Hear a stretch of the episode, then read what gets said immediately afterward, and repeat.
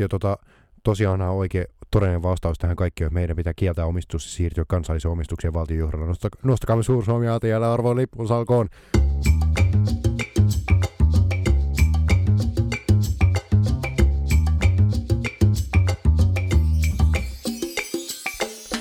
Toinen näkökulma on kahden uteliaan milleniaalin viikoittainen katsaus ajankohtaisiin ilmiöihin. Studiossa kanssasi Joonas ja Christopher. Tervetuloa Toinen näkökulma podcastin pariin. Tänään me puhutaan kaikkien lempiaiheesta eli omista itsestämme ja aiheena tänään on milleniaalit. Tai sukupolvi Y. Ja me käsitellään tänään sellaista myyttiä, että milleniaalit ei halua omistaa mitään. Monethan meistä on kuullut, että ei milleniaalit halua ostaa autoa enää tai halua ostaa omistusasuntoa, vaan haluaa vuokrata kaiken ja elää sellaista dynaamista elämää, missä mikä tahansa voi muuttua. Kaikki mulle heti nyt. Niin, se on ehkä se toinen. No, osittain ehkä myytti, osittain ei, mutta tänään me käsitellään nuorten omistamista. Ja enemmänkin tästä kulutuksen muutoksen näkökulmasta kuin siitä, että ei omistettaisi ylipäätään enää mitään asioita. Tietty varmaan vähän taustaa tälle ajatukselle siitä, että milleniaalit tai siis sukupolvi Y ovat kaikki vaan laiskureita. Voi olla se, että onhan nuorten aikuisten kulutuskäyttäytymisessä muuttuneet arvot aika selvästi, että vapaa-aikaa arvostetaan paljon enemmän. Ylipäätään hän nykyaikana ostetaan paljon vähemmän suuria ostoksia kuin asuntoja tai autoja ja käytetään rahat sen sijaan kokemuksiin asioiden sijasta, kuten konsertteihin ja matkoihin. Ja... Niin ja ehkä osa tässä tietysti vähän ristiriitaisesti näiden monien lomamatkojen kanssa on tämä ympäristöarvojen korostuminen. Eli monella nuorella on ehkä takaraivossa sellainen pieni huono omatunto siitä, jos tekee ympäristölle haitallisia valintoja. Esimerkiksi ostaa yksityisauton monelle siinä valinnassa painottuu muutkin asiat kuin vaan taloudelliset seikat. Siinä ei ole enää kyse pelkästään siitä, että onko mulla varaa hankkia auto, vaan myös siitä, että tämä on mun oma ympäristövalinta, minkä mä teen. Ja jos mä hankin sen auton, niin sitten mä tavallaan itse osallistun myös ilmastonmuutoksen kiihdyttämiseen. Eli nuorilla on myös taustalla, me ollaan kasvettu molemmat oikeastaan koulusta asti, mä ainakin muistan, että ala-asteelta asti meille sanottiin sitä just, että no ilmastonmuutos tulee ja pitää oppia kierrättämään, pitää oppia tekemään järkeviä valintoja. Se tulee jotenkin ihan selkärangasta jo ehkä. Ainakin me ollaan tietysti tämän niin kuin milleniaalien ihan viimeisimpiä ikäluokkia, jotka siihen kuuluu, mutta ainakin meidän ikäluokissa mun mielestä tämmöinen niin kuin ympäristötietoisuus tulee aika selkärangasta jo. Joo, ja ihan esimerkiksi jopa autokoulussakin asti toitotettiin koko ajan, että no kannattaa miettiä, että onko se ajaminen nyt järkevää tälläkin, tällä ja tällä matkalla. Et jos ei muuten, niin auton kunnon kannalta, mutta totta kai nyt aina puhuttiin ekologisuudesta tosi vahvasti. Että se ekologisuus on korvannut taloudellisuuden. Enää ei puhuta siitä, että auto on taloudellinen, vaan puhutaan, että auto on ekologinen. Et se on niinku yksi semmoinen suuri muutos, tämä ympäristö, ympäristöarvojen niin kun nouseminen sinne tärkeysjärjestyksen huipulle. Niin se on yksi semmoinen asia, mikä varmasti myös vaikuttaa tähän asioiden, etenkin autojen omistamiseen.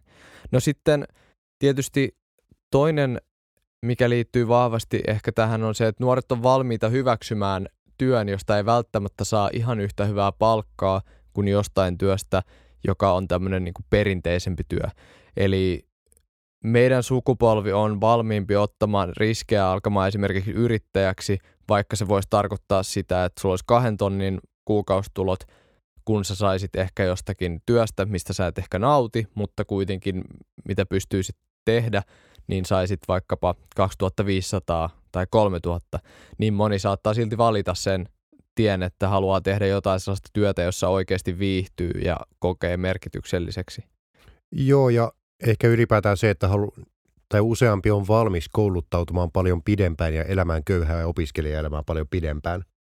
Esimerkiksi jos nyt katsotaan perinteisiä duunarialoja tai katsotaan ahtaajia ja varastotyöläisiä semmoisia, niin niistähän on oikeasti hirveä pula, vaikka ahtaajilla on ihan järjettömän suuret palkat.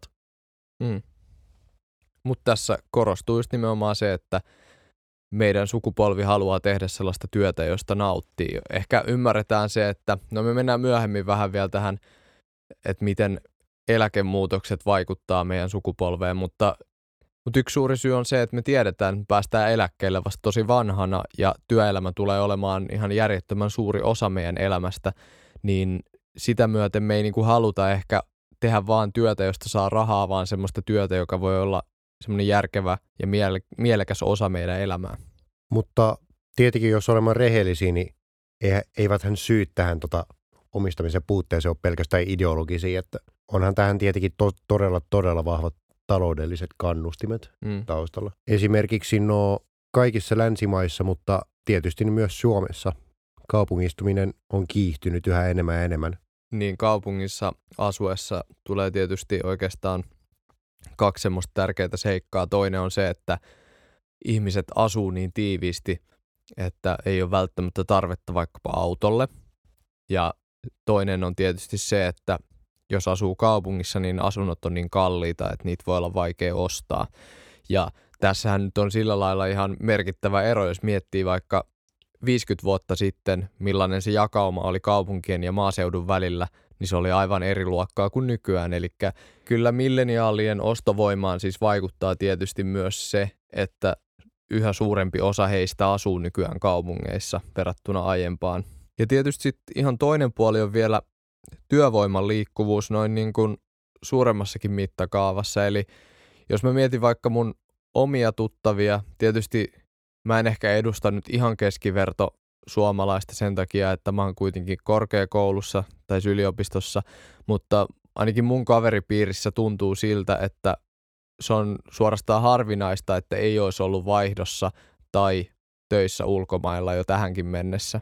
Eli mä sanoisin, että se on myös suuri syy sille, että miksi me ei haluta ostaa välttämättä kauhean aikaisessa vaiheessa ainakaan mitään tällaista niin kuin suurta kiinteätä omaisuutta, koska me ei pystytä sitoutumaan siihen, että me asutaan samassa kaupungissa vaikka seuraavat kymmenen vuotta. Ja tässä on tietty nyt taustana edellä mainittu kaupungistuminen ja ehkä koko elämän pysyvyyden ha, niin kuin harvinaistuminen. Niin, niin kuin tällaisia vakituisia työsuhteita ei välttämättä meidän sukupolvelle kauheasti, no tietysti se riippuu vähän alasta, mutta se on yleistynyt yhä enemmän ja enemmän, että tehdään tämmöistä enemmän yrittäjämäistä työtä tai että on pätkätöitä tai tehdään freelancerina. Nolla tunti sopparithan on yleisempi kuin koskaan ennen. Mm. Ja tietysti jos nyt puhutaan kaupungin ja maaseudun eroista, koska se liittyy todella paljon meidän aiheeseen tänään, niin omistaminen on myös muuttunut aivan erilailla, että siinä missä maaseudulla ostetaan ehkä tämmöisiä käyttöesineitä, jotka vaativat paljon enemmän tilaa, esimerkiksi vaikka mönkiä tai, tai moottoripyörä tai traktori tai muut työkoneet ja tämmöiset, niin kaupungissahan kaikki asuu pikkuruisissa luukuissa hienoissa kallion yksiöissään, joissa pääsevät sitten nauttimaan viihdeelektroniikastaan. Et nykyään meillä on hirveän paljon rahaa kiinni todella pienikokoisissa esineissä, jotka eivät vie paljon työtä tai tilaa. Niin siis, jos vertaa vaikka siihen määrään laitteita. Mä rupesin yksi päivä miettimään sitä, että kuinka monta laitetta mulla on kiinni mun langattomassa verkossa, ja mä totesin, että se luku on suurin piirtein 15. Eli kun rupeaa miettimään sitä, toki mä oon tekniikkatoimittaja, että mä en ole taas ehkä ihan tyypillinen kuluttaja. Mitä? Kyllä. Vi- mitä laitteita? Tietokoneita, puhelimia, tabletteja, pleikkaria, kaiken näköistä. Kyllä niitä sitten on, kun niitä vaan rupeaa laskemaan, niin niitä vaan tulee. Ja tietysti tähän lasketaan mukaan myös mun kihlatun laitteet, että hänellä olisi tietysti omansa vielä lisäksi. Mutta, mutta siis tyypillisessä lapsiperheessä voi hyvin olla sama määrä laitteita, jos laskee, että on vaikka neljä puhelinta jo. Niin on neljä puhelinta, neljä tietokonetta. Sitten on varmaan mikroaaltouunissakin on oma, oma langaton verkkonsa. Ja... Eikö nykyään pesukoneessakin ole jo olemassa? The Internet of Things on kaikkialla. Joo, mutta siis meillä on nykyään hirveä määrä elektroniikkaa, siis usein niin kuin vähintään yksi tietokone, jokaisella on kallis kännykkä, on hienot telkkarit, ää, monella on pelikonsoleita – kaiuttimia ja muita systeemejä. Siis niistähän tulee oikeasti aika paljon rahaa loppujen lopuksi. Et ennen, totta kai niin kuin ennenkin on ollut jonkunnäköistä elektroniikkaa, mutta kyllä ne on niin kuin tullut yhä kalliimmiksi ja kalliimmiksi suhteessa inflaatiokehitykseen, että jos vaikka puhutaan kännyköistä, niin niin mä muistelen, että ennen tämän ensimmäisen iPhonein julkistusta vuonna 2007 kännykäthän maksoi keskimäärin jotakin Sata pari sata. niin ehkä 300 saattoi olla jotkut tommoset vähän hienommat. Kommunikaattori. Joo. Se on niin keskeltä ottava kommunikaattori, jossa on pikkuruinen näyttö ja näppäimistö. Pysty käyttämään myös vasarana tarvittaessa. Joo, niin tota, jos sanotaan, että semmoinen niinku tyypillinen kännykkä oli 100-200 euroa. Ihan niinku, ei pelkästään lapsille, vaan siis aikuisille myös. Ja siis se oli jo paljon rahaa. Joo, joo. Ja se tuntui, että se oli aika kallis kännykkä. Ja sillä oli totta kai myös halvempia, mutta ne niinku tämmöiset hyvät mallit oli just se 100 parisataa euroa ehkä. Ja iPhone, kun julkaistiin 2007, niin se maksoi, no me ei löydetty enää sitä eurohintaa, mitä se maksoi silloin, mutta dollareissa se oli 499. Euroissa se on ollut todennäköisesti vähintään 499 euroa. Ja tota, Aika lailla. sitä kun miettii, niin sehän silloin on tuntunut todennäköisesti aika isolta korotukselta, mutta ehkä me hyväksyttiin se asia sen takia, koska siinä oli yksinkertaisesti niin paljon enemmän. Se korvasi myös sen iPodin, mikä kaikilla oli silloin. No siis siinä oli kosketusnäyttö. Siis ajattele puhelin, jossa on kosketusnäyttö. Niin. Onko se semmoista nähnyt ennen? Ja siinähän ma- siinä itse asiassa julkisessa tilaisuudessa sanottiin, että se on puhelin, iPod ja joku tyyli, mikä se oli, mä en muista, onko se joku vähän niin kuin sen aikainen tabletin korvike, Joo. mutta siis tämmöinen, millä voi lukea internetistä asioita ja lähettää sähköpostia ja, Ja niin siis edespäin. No tietty lyhyt sivupointti. Nokiahan testasi tismalleen samanlaista kapasitiivisen näytön teknologiaa joskus 2000-luvun alussa ja päätti, että ei he halua semmoisiin mennä mukaan. Eihän kukaan maailmassa on tarvetta korkeintaan kymmenelle tietokoneelle niin kuin IBMllä sanottiin joskus aikana. Joo, mutta siis Sarjassamme suurimmat virheet. Joo, mutta jos palataan nyt taas vähän asiaan, niin, niin iPhone, alkuperäinen iPhone maksoi 499 dollaria. Kymmenen vuotta myöhemmin vuonna 2017 julkaistiin iPhone 10, mitä kaikki sanoo iPhone XX, niin tota, se maksoi Yhdysvalloissa jo 999 dollaria. Ja, ja se on siis halvin malli. Kyllä, joo. Tämä on niinku karvalakkimalli niin sanotusti. Niin Suomessa se oli muistaakseni 1149 julkaisuhetkellä. Ja onhan se nyt niinku ihan älytön hinnankorotus matkapuhelimesta niinku kymmenes vuodessa. Et siitä tulee niinku aikamoinen inflaatio, jos sen rupeaisi laskemaan, että eihän tietenkään inflaatio ole noussut samaa tahtia niin kuin millään. Et se on vain yksinkertaisesti niin, että kuluttajat on tottunut siihen, että puhelimesta voi maksaa tuhat euroa jopa nykyään ilman, että se tuntuu niin pahalta.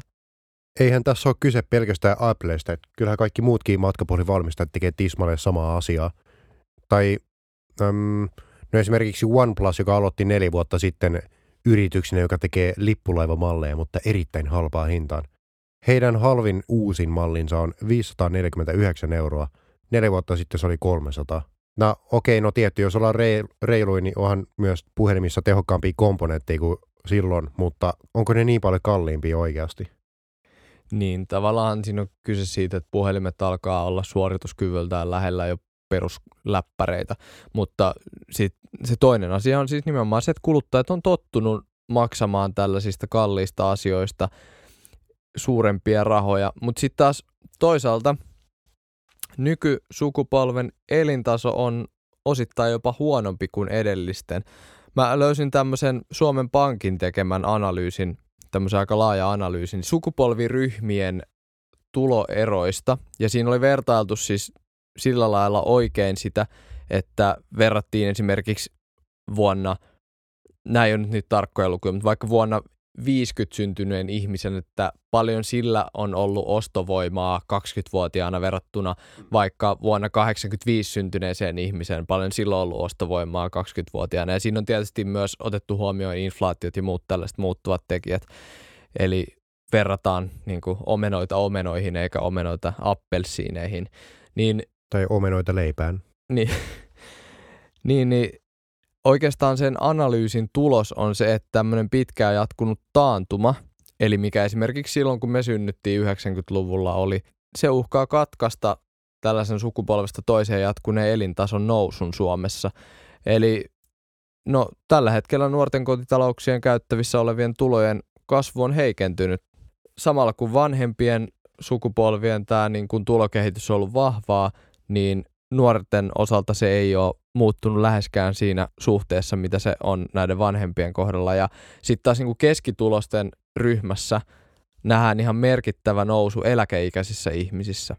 Eli aiemmin ollaan katsottu niin, että se keskiluokka on ollut suurimmaksi osaksi semmoisia niin 35-65-vuotiaita työelämässä olevia niin kuin tavallaan parhaita palkkoja työelämässään nauttivia ihmisiä. Ne on kuulunut keskiluokkaan, mutta nykyään tosi suuren osan keskiluokasta muodostaa eläkeläiset. Ja sitten se on tietysti myös meidän milleniaalin kannalta vähän hankala asia, koska meidän syntyvyys on laskenut jatkuvasti. Eli meidän oma tulokehitys polkee paikallaan ja saman aikaan meillä on yhä suurempi joukko keskituloisia eläkeläisiä, jotka nostaa niin, niin, sanotusti, niin, niin sanotusti korkeita eläkkeitä, niin se on, jotka tietysti kärjistäen sanoen koituu meidän milleniaalien maksettavaksi samalla kun meidän oma tulokehitys polkee paikallaan, niin tietysti tässä on niin kuin semmoinen pieni niin kuin sudenkuoppa siitä, että jääkö milleniaalien omat tulot melko alhaiseksi loppujen lopuksi. Niin varmaan tulevaisuudessa eläkepommin yhä purkautuessa verotus vaan nousee, koska valtion on pakko jostain kerätä eläkerahat. Tai sitten eläkejärjestelmä perutaan. Mm. Tämä on nyt tietty vaan kaikki heittämistä. Tota, toisaalta pitää lisäpointtina mainita, että eihän tämä ole pelkästään Suomen ongelma, tämä on todella yleinen ongelma kaikissa mm. länsimaissa. Ja esimerkiksi Yhdysvalloissa, tota, no tietty, mulla ei nyt ole tässä tilastoa, mutta olisiko se ollut silleen, että esim. yliopisto-opiskelijat on nyt velkaantu, velkaantuneempia kuin koskaan ennen. Tai mutu siis, tuntumalta. Mut, mutu tuntumalta. Joo, siellähän joudutaan myös ottamaan tosi isoja lainoja noita varten. Useita satoja tuhansia. Mutta siis ikäluokan tällainen niin kuin nettovarallisuuden kertyminen, eli käytännössä se kuinka paljon niillä jää sitä rahaa kaikkien kulujen jälkeen säästöön, niin sehän riippuu kaikista eniten oikeastaan siitä, että minkälaisessa markkinatilanteessa ne on ostamassa asuntoa – koska asuntohan on Suomessa usein se ihmisen suurin yksityinen varallisuuden lähde. Eli Suomessahan asunnon omistaminen on itse asiassa vieläkin aika yleistä verrattuna moneen muuhun maahan. Tai metsää. Niin, metsä on, on niin kuin toinen tämmöinen, mutta asuntojen hintakehitys nimenomaan vaikuttaa tosi paljon siihen, että miten se oma varallisuus kehittyy, koska se asuminen on niin suuri kustannuserä siitä sun kuukausittaisista kuluista. Ja jos talous joutuu tämmöiseen pitkäaikaiseen hitaan kasvun vaiheeseen, niin tällainen niin kuin sukupolvesta toiseen jatkunut hyvä kehitys voi pysähtyä. Ja tässä on niin kuin käynyt jo niin, että eläkeikäisten mediaanitulo on suurin piirtein sama kuin alle 35-vuotiailla, mikä on siis aika käsittämätön luku mun mielestä. Ja esimerkiksi silloin alkupäässä, kun tätä on alettu tutkia tätä asiaa, alettu tehdä tilastoja näistä, niin vuonna 1966 nuorten mediaanitulo oli suunnilleen kaksi kertaa suurempi kuin eläkeläisten tulo. Siis hetkinen, eikö se yleensä mene silleen, että tota, ihminen saa parhaat rahansa joskus nelikymppisenä työelämässä ja sitten sen niin kuin ajatus että hommaa varallisuutensa ja sitten kun menee eläkkeelle, niin tulo putoo, koska menee eläkkeelle. Näinhän se yleisesti ottaen on, että ihminen tienaa kaikista eniten työikäisenä ja kerryttää eläkettä erityisesti sit työajan loppupuolella joskus siinä 60 pinnassa. Ja nyt me ollaan tilanteessa, jossa eläkeläisillä on lähes enemmän ostovoimaa kuin 35-vuotiailla. Mm. Tai eläkeläiset voi tuosta vaan mennä ostaa asuntoja, mutta 20 ei ole mitään jakoa. No oikeastaan tämä ei myöskään ole ihan puhtaasti niin, että eläkeläisillä olisi hirveästi rahaa, vaan enemmän niin päin, että nuorilla on vielä vähemmän rahaa yhteinen kurjistuminen. Joo. Ja yksi suuri syy tähän on se, että esimerkiksi työttömyysaste nuorilla on tosi suuri. Meidän ikäluokassa, eli 20-24-vuotiaissa, mä oon 24 ja Christopher on 23, meidän ikäluokassa työttömyysaste on 19 prosenttia. Ja siihen lasketaan siis nimenomaan semmoiset ihmiset, ketkä oikeasti vois olla töissä. Eli jos mä opiskelen, niin mua ei lasketa työttömäksi, vaan siihen lasketaan ihmiset, ketkä Siis- on työttömiä. Onko tämä käytännössä siis uh, NEET-tilasto, että Not in Education, Employment or Training? Joo. Ihmiset, ketkä on työnhakijoita, eikä opiskelijoita, mutta ei ole töitä. Eli siis sellaiset ihmiset, ketkä vois olla töissä, niin 19 prosenttia ei tällä hetkellä ole töissä. Joka viides. Joo, se on hurja luku. Ja jos sitä verrataan vaikka vuoteen 2007, joka oli siis just ennen tätä kaikista suurinta talousromahdusta, niin silloin se sama luku oli 12 prosenttia, mutta 2015 vuonnakin, milloin tämä oli tämä 19 prosenttia se työttömyys, niin siihen mennessäkin talous oli kyllä jo noussut aika hyvin. Eli se ei oikeastaan ole siitä talouden markkinatilanteesta niinkään se luku. Eli si- siis tämä on niinku, ainakin mun mielestä tosi huolestuttava asia. Ja sitten taas ikäluokassa 25-30-vuotiaat, hieman vanhempi ikäluokka, niin työttömyysaste on noussut taas sitten niinku 7 prosentista 11. Ja 11 prosenttia on aika korkea luku 25-30-vuotiaissa, koska tietysti niin kuin 20-24-vuotias ymmärtää, että siinä joukossa on vielä sellaisia ihmisiä, jotka ei oikein tiedä vielä, mitä ne haluaa tehdä. Saattaa tulla joku välivuosi tai muuta, mutta niin kuin 25-30-vuotiaat alkaa olla sen ikäisiä, että ne on jo valmistunut tutkinnosta ja niiden pitäisi päästä työelämään, mutta ne ei. Tai, tai mikä olla. vielä pahempaa, että sitten se jossitteluvaihe elämässä vaan niin kuin pitenee ja pitenee. Tai se vaihe elämästä, kun ei tiedä mitä tekee, mutta ja sitten vaan polkee paikallaan työttömyysrahaa keräten. Esimerkiksi vuonna 2015 oli itse asiassa näiden niin 25-30-vuotiaiden ikäluokassa työelämään osallistumisaste koko tämän tilastoajan alhaisin. Eli vain 83,6 prosenttia oli töissä. Ja taas jos sitä vertaa, no se on ollut korkeimmillaan vuonna 89, jolloin se on ollut 90 prosenttia, mutta se on ihan älytön ero. Totta kai 89 oli sellainen vuosi, että elettiin niin kuin vielä talouskasvua, tai itse asiassa siinäkin se oli niin kuin laman kynnyksellä. Mut- Juuri ennen. Niin, mutta tota, ei niin kuin 2015 voitu puhua. Mä ymmärrän, että 2008 oli paha finanssikriisi ja siitä koitu tietysti niin kuin markkinataloudellisista syistä. Maailmanlaajuinen crash. Mm, Siis mut, hetkinen, sanoitko äsken, että vuonna 89 oli suurin työllisyysprosentti 25-30-vuotiaissa? joo, tässä käytetään tällaista kuin työhön osallistuminen termiä, mutta siis käytännössä sitä tarkoittaa jo, että on töissä. Okei, okay, jes, ymmärsin oikein. Ja se suurin ongelmahan tässä on nyt se, että mitä pidempään nuoret on poissa töistä, niin samallahan se laskee luontaisesti myös näitä nuorten koko elinaikansa aikana keräämiä tuloja ja myös eläketuloja, koska eläketulot ei kerry, jos sä et ole töissä. Eli se, että jää työelämän ulkopuolelle nuorena on oikeastaan kaikista pahin tilanne sen takia, koska se vaikuttaa niin paljon siihen sun koko lopputyöelämään. Varsinkin, koska nuorille ominaista on, että silloin kun ollaan töissä, niin painetaan sitä työtä niin kuin toden teolla, koska vielä jaksaa ottaa kaikki mahdolliset ylityöt ja vuorot. Näinpä. Ja toinen semmoinen vähän huolestuttava seikka tässä on se, että itse asiassa korkeakoulututkinnon suorittaneiden nuorten mediaanitulot on kasvanut aikaisempiin sukupolviin nähden, mutta muiden tulot on taas laskenut niin kuin ihan merkittävästi. Siis jopa duunareiden. Niin, siis keskiasteen koulutuksen suorittaneiden ja varsinkin näiden, jotka ei ole suorittanut tutkintoa ollenkaan, niin niiden asema on heikentynyt merkittävästi samalla kun korkeakoulu opis, tai sitten tuo korkeakoulututkinnon suorittaneiden asema on noussut. Eli tässä on käytännössä käymässä niin, että tuloerot kasvaa Suomessa. Mutta onko se ollut sitten silleen, että palkat on pysynyt samana, mutta tota, hinnat ovat nousseet, eli ostovoima vähentynyt, vai siis ihan niin kuin palkat ovat laskeneet kaikille ö, vähi, vähän koulutetuilla? Ostovoima on siis laskenut.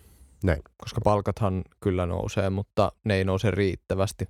Eli siinä on käynyt käytännössä niin, että ne, kello on hyvä koulutus, saa yhä parempia palkkoja, mutta sitten taas ne, kellä ei ole sitä koulutusta, niin ne ei pääse siihen samaan elintasoon kuin aiemmat sukupolvet. Ja sitten samaan aikaan tietysti se, mikä vielä heikentää nuorten tilannetta, on se, että suurin osa tällaisista julkisten palveluiden leikkauksista on koskenut nimenomaan nuoria. Ja tämä ei ole siis mikään meidän poliittinen mielipide, vaan tämä on ihan niin kuin Suomen Pankin lausuma-asia. Eli esimerkiksi päivähoito-oikeutta rajoitettu, päivähoitomaksuja on nostettu, Perhepäivähoitajista on luovuttu. öö, koulutusta on leikattu aika merkittävästi.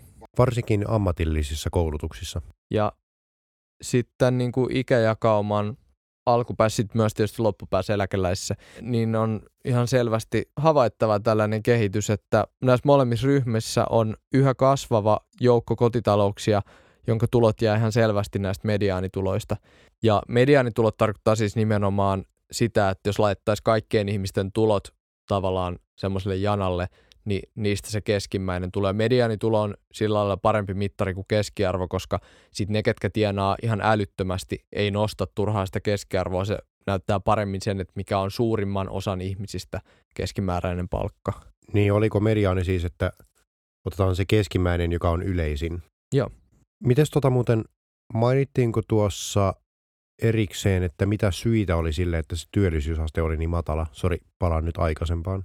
Itse asiassa ei mainittu, mutta siitähän, no siis tämä niinku taloudellinen tilanne, markkinataloudellinen tilanne on niinku yksi tämmöinen suuri tekijä. Myös niinku tällaiset talouspoliittiset päätökset on vaikuttanut siihen paljon. Et esimerkiksi 70- ja 80-luvulla tehtiin aika erilaisia taloudellisia päätöksiä kuin nykyään tehdään. Mutta toisaalta silloinkaan ei kuitenkaan otettu juurikaan valtion velkaa, mitä taas nyt on otettu paljon. Et se on itse asiassa siinä mielessä vielä huolestuttavampi asia, että sitä tulokehitystä ei olisi tehty velalla, vaan talous on vaan silloin yksinkertaisesti kasvanut niin nopeasti, että ei ole tarvinnut ottaa mitään hirveätä määrää velkaa, mutta nykyään tuossa on korkea velanotto, mutta silti meidän, tai siis tavallaan meidän talous on kasvanut, mutta etenkin nuorten tulokehitys on silti jäänyt aika paikalleen, ja tietysti tässä nyt on niin kuin mä aiemmin sanoin, niin korkeakoulutetut ja sitten keskiasteen ja tutkinnot jääneiden osuus, niin niissä on tosi suuria eroja.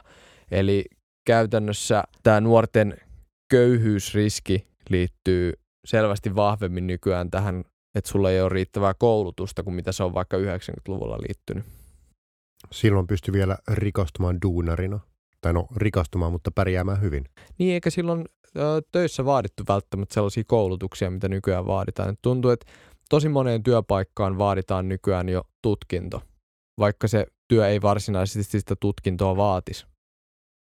Tota, hyvänä esimerkkinä jostain vaikka duunarihommasta, joka vaatii hirveät koulutukset nykyään, bussikuski.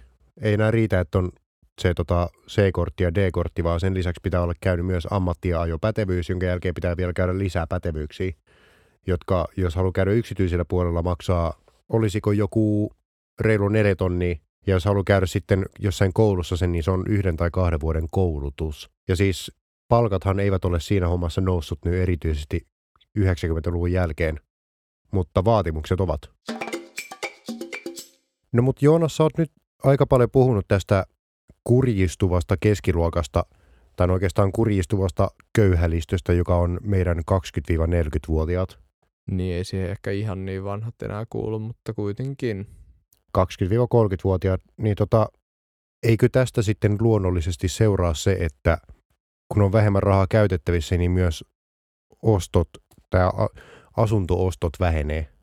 Joo, se on niin kuin yksi semmoinen selvä muutos, eli käytännössä kaupungeissa, lähes kaikissa Suomen suurimmissa kaupungeissa on jonkunnäköinen asuntokupla, ja se nostaa sekä vuokria että sitten asuntojen tietysti myös ihan ostohintoja.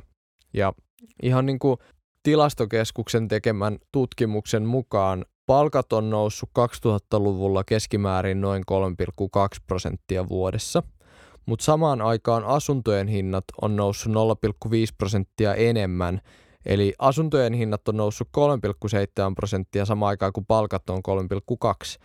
Eli käytännössä siis ihmisten ostovoima on heikentynyt, eli uuden asunnon ostaminen on yhä vaikeampaa nykypalkalla. Että eihän se tietenkään ole nyt silleen, että olemme köyhtymässä ennen näkemätöntä tahtia, mutta kyllä se efekti kuitenkin kumuloituu ajan mittaan aika vahvasti. Kyllä.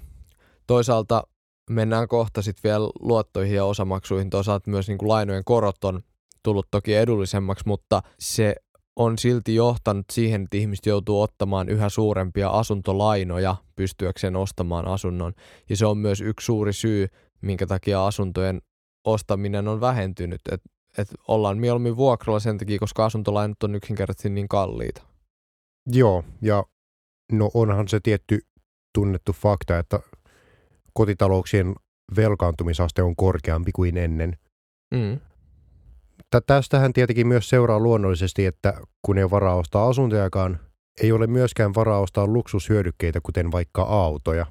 Henkilöautojen ensirekisteröintikehityshän on, no 50-luvulta lähtien hän rekisteröidään nykyään paljon enemmän autoja kuin silloin, mutta toisaalta ei esimerkiksi merkittävästi enempää kuin vaikka juuri, juuri ennen 90-luvun lamaa, jolloin rekisteröitiin noin 175 000 autoa vuodessa – ja nykyään se on vain noin 120 000 autoa vuodessa.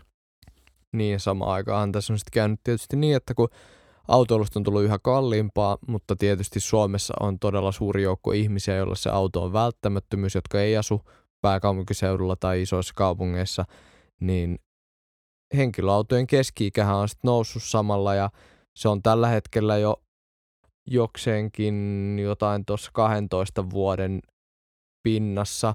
Uudellamaalla se on selvästi alempi kuin muualla Suomessa, mutta on se täälläkin kymmenen vuotta. Kymmenen vuotta? Kyllä, keski-ikä ja pahimmillaan se näyttäisi olevan 13,9. Lapissa? Se oli itse asiassa Pohjois-Karjalassa. Paljonko Lapissa sitten on yleisin autoikä? 13,2. Mutta tämä kaikki kertoo siitä, että autoilun kulut on kasvaneet niin paljon, että tietysti ne ihmiset, ketkä tarvitsee auton, ostaa sen auton ihan sama, mitä se maksaa, mutta sitten ne joutuu ostamaan vanhempia autoja ja samaan aikaan Suomihan on oikein tunnettu siitä, että tänne tuodaan Saksasta ne vanhat autot, mitä saksalaiset ei enää halua ja nykyään myös Ruotsista tuodaan aika paljon autoja. Joo, tosiaanhan Suomessa on hiljalleen kasvava tuota, tämmöinen jälleenmyynnin ala, että tuodaan Ruotsista autoja ja sitten myydään ne Suomessa voitolla. Ja Sinänsähän tämä on vähän huono asia meidän kannalta, koska vanhat autot tietysti saastuttaa enemmän kuin uudet. Ja myös kuluttaa. Ja tietysti täytyy myös ottaa huomioon se, että vanhat autot on turvattomampia kuin uudet, eli uusissa autoissa sattuu paljon vähemmän kuolemaan johtavia onnettomuuksia. Eli usein, tai siis harvoin uusissa autoissa olevat ihmiset kuolee liikenneonnettomuuksissa, ellei sitten ole niin kuin ihan käsittämättömän suuret tilannenopeudet. Mutta tota, nyt kun on noin kahdeksaan otteeseen jo mainittu kurjistuva köyhälistö, niin millä, millä he sitten ostavat nämä vanhentuvat autonsa?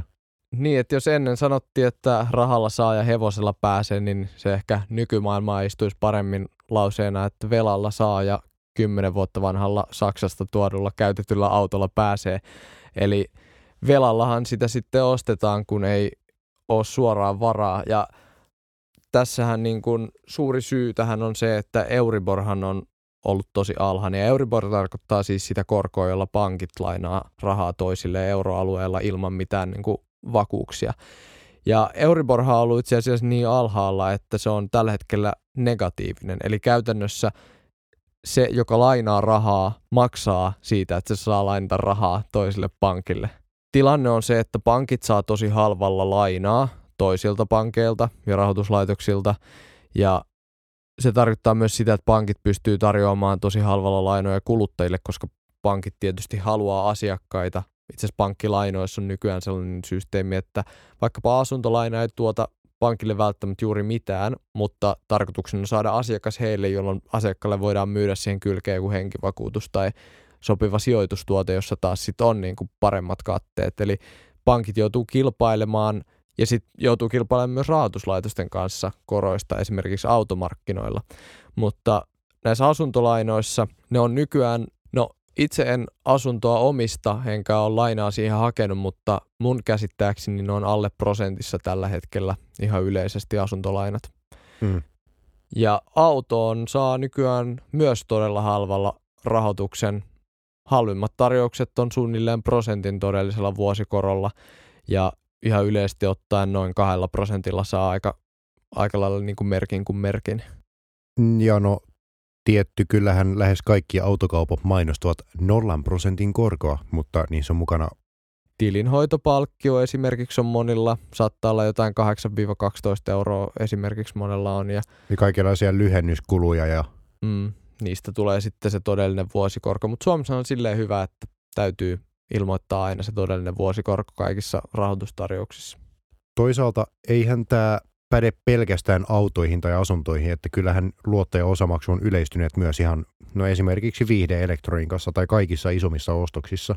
Joo, siis niin kuin tuohet ja muut tällaiset vastaavat systeemit, missä on joku 10 tai 15 prosentin todellinen vuosikorko, millä saat sitten ostettua jonkun sohvan tai uuden TVn, niin nämähän on tosi yleisiä nykyään ja siinä on oikeastaan taustalla sellainen asia, että jälleenmyyjien tai ylipäätään siis kaupan alan toimijoiden myyntikatteet on sen verran heikkoja, että ja ylipäätään siis kilpailu on kovaa, se johtuu monesti myös siitä, että verkkokaupat on niin suosittuja nykyään, niin ne tekee sen tuoton käytännössä näillä rahoitussopimuksilla. Eli niistä saa paljon paremman katteen kuin siitä, että se myyt suoraan käteiskaupalla jonkun tuotteen. Ja, tota... ja tietty voidaan myös mainita, että jos vaadittaisiin jatkuvasti, että kaikilla asiakkailla pitää olla esimerkiksi varaa ostaa se uusin iPhone 10, niin olisi paljon vähemmän asiakkaita, että tuodaan tuommoisilla tota, rahoitussopimuksella kuitenkin paljon enemmän volyymiä niihin myynteihin. Totta kai. Ja se on osittain myös sen takia, koska nykyään uudet asiat alkaa olla niin kalliita, että ihmisistä tuntuisi tosi pahalta ostaa vaikka nyt sitten 1150 euron puhelin. Mutta sitten kun se maksaa 30 euroa kuukaudessa, niin sä ajattelet, että no 30 euroa kuussa, että sehän menee, kun mä käyn kolme kertaa lounalla.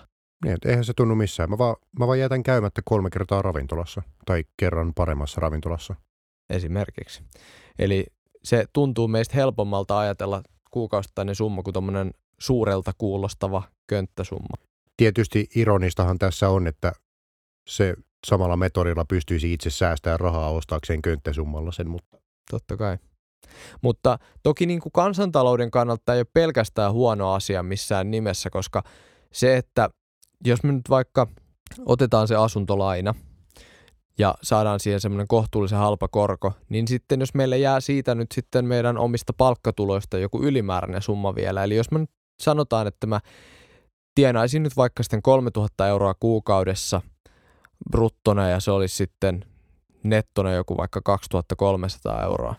Ja sitten siitä summasta lyhentäisin asuntolainaa nyt sitten vaikka 700 euroa kuukaudessa – ja muuten eläisin aika sillä lailla nuukasti, niin mulla nyt, sanotaan, että mulla jäisi nyt vaikka sitten se 300 euroa yli joka kuukausi, hmm. jota pystyisin säästämään, niin sehän on totta kai hyvä asia, että mä pystyisin sijoittamaan vaikka sen 300 euroa ja saamaan sille mun sijoitukselle keskimäärin tietysti niin kuin historiallisesti katsottuna pitkällä aikavälillä jonkun 7 prosentin tuoton, jos mä osakkeisiin sen laittaisin ja tuottamaan pankeille voittoa, koska tietenkin ostat Nordean kalleimman rahoitustuotteen. Joo, en mä rahastoja ehkä lähtisi ostamaan. Meidän podcastimme ei suosittele pankkien myymiä aktiivirahastoja. Tämä ei ole sijoitusneuvo. Tota, niin, se on kansantalouden kannaltahan se on hyvä asia, jos me pystytään säästämään että jos me pystytään ostamaan velalla ja saamaan se meidän ylijäävä osuus samaan aikaan johonkin, joka tuottaa meille paremmin rahaa, tai toisaalta, jos me tarvitaan esimerkiksi, mä vaikka itse kun mä yrittäjä, mä tarvitsen tietokoneen siihen, että mä teen töitä, niin totta kaihan se olisi parempi, jos mulla ei olisi itse sitä rahaa siihen tietokoneeseen, että mä pystyisin ostamaan se osamaksulla, niin sitten mä pystyisin alkaa tekemään jo niitä töitä sillä tietokoneella. Mun ei tarvitsisi ensin tehdä jotain muuta työtä kaksi vuotta ja säästää 100 euroa kuusi, että mä saan ostettua hyvän tietokoneen, vaan mä pystyisin ostamaan sen suoraan osamaksulla, aloittaa tekemään työtä, joka tuottaa enemmän ja sitä kautta kasvattaa enemmän kansantaloutta, koska mun verot nousis, jos mun tulot nousis. Joo, eli eräänlaista priorisointia. Eli jos tässä nyt haluaisi tiivistää tämän asian, niin työkoneiden hankkiminen, on ne sitten autoja, traktoreita tai tietokoneita, niin sellaisissa asioissa se on hyvä asia, että, että meillä on mahdollisuus ostaa osamaksulla, varsinkin jos se korko on kohtuullinen. Ja asunto on taas sitten niin iso hankinta, että se on vähän niin kuin pakko ottaa lainalla, jos... Se ei ole muuttunut mihinkään menneistä ajoista. Mutta taas jos puhutaan luksushyödykkeistä, kuten viihdeelektroniikasta tai muusta, jota ei käytetä millään lailla työhön, niin se ei välttämättä ole täysin hyvä asia, että sidotaan rahaa joka, joka ikinen kuukausi kiinni tämmöisiin asioihin. Niin, se myös heikentää tätä niin kuin varallisuuden kasvua pitkällä aikavälillä, koska ne korot kuitenkin on jonkunnäköiset, että harvoin sitä saa nolla korolla asioita. Poikkeuksena ehkä puhelimet tällä hetkellä, mistä monet operaattorit antaa käytännössä siis todell- nollan prosentin todellisella vuosikorolla. Siinä taas taustalla on tämä, että ihmiset ei muuten ostaisi niin kalliita puhelimia. Ja, ja verkkokauppojen edellä mainittu paine ja hirveä mm. kilpailu. Ja, joo. Niin, jos tätä nyt pitäisi sitten jollain tavalla vetää yhteen, mitä me ollaan puhuttu, niin ainakin mun mielestä milleniaalit haluaa edelleenkin omistaa asioita. Siis meillähän Christopherin kanssa molemmilla on esimerkiksi oma auto. Meillä on molemmilla aika paljon viihdeelektroniikkaa. Meillä on molemmilla hyvät tietokoneet, joilla me tehdään töitä ja tietysti muutakin kuin töitä. Ei se tarkoita, että milleniaalit tai sukupolvi Y eivät voi omistaa asioita, mutta se on ehkä harvinaistuva ilmiö meidän ikäisissä. Niin ja ehkä ennen kaikkea asioita omistetaan vähän eri tavalla kuin aikaisemmin. Et siinä on saattu nyt vähän sekoittaa. Siis totta kai monet asuu vuokralla, mutta mä sanoisin, että nuorenahan kaikki on asunut vuokralla aina. Tai siis suurin osa ihmisistä. Ja ehkä niin kuin tässä menee pikkasen myös siinä mielessä asiat sekaisin, että aikaisemmin vaikkapa meidän vanhempien ikäluokassa suurempi osa ihmistä on asunut maaseudulla, missä auto on ollut pakko olla, niin se on hankittu, eikä ne autot välttämättä ole silloinkaan ollut mitään hienoja autoja, mutta on ollut sitten 2000 euron auto. Vanha lada jossain ladossa ja toisaalta myös nykyäänhän no edellä mainitusti myös muutetaan paljon enemmän esimerkiksi opintojen ja työn perässä, että kyllä siinäkin mielessä se on täysin järkevää vuokrata asuntoa. Niin, siis arvot on muuttuneet, myös tietysti ympäristöarvot on yksi sellainen asia, mitä totta kai itsekin ajattelin autoa ostaessa. Halusin auton, mikä ei kuluta hirveän paljon ennen kaikkea ympäristön kannalta. Jonka sä tuut vielä muuttamaan biokaasukäyttöiseksi, mutta mainitaan siitä myöhemmässä podcastissa. ja rahoja myös kohdennetaan nykyään vähän erilaisiin käyttötarkoituksiin kuin aikaisemmin. Jos aiemmin on ajateltu, että tuhat euroa on ihan älyttömän suuri summa käyttäväksi puhelimeen, niin nykyään se saattaa hyvinkin käyttää siihen eikä johonkin muuhun, mihin se olisi aikaisemmin käytetty. Ja toisaalta meillä on myös yhä enemmän ja enemmän kaikenlaista teknologiaa, mikä on suorastaan oletus, että kaikilla tällainen täytyisi olla, ja ne on kalliita laitteita. Niistä tulee loppujen lopuksi aika isoja summia, kun niitä rupeaa laskemaan yhteen. Tai ylipäätään ehkä tämmöiset kaksoiskäyttöön soveltuvat luksushyödykkeet, eli siis asiat, joita käytetään viihteeseen ja työhön.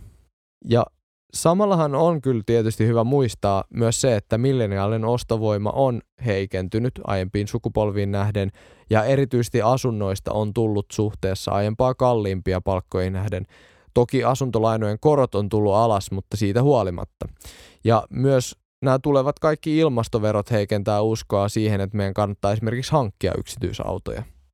Toisaalta kuluttaminen on muuttunut säästämisestä velanottoon, eli enää me ei malteta säästää, että me hankitaan joku edes niin kuin kiva asia.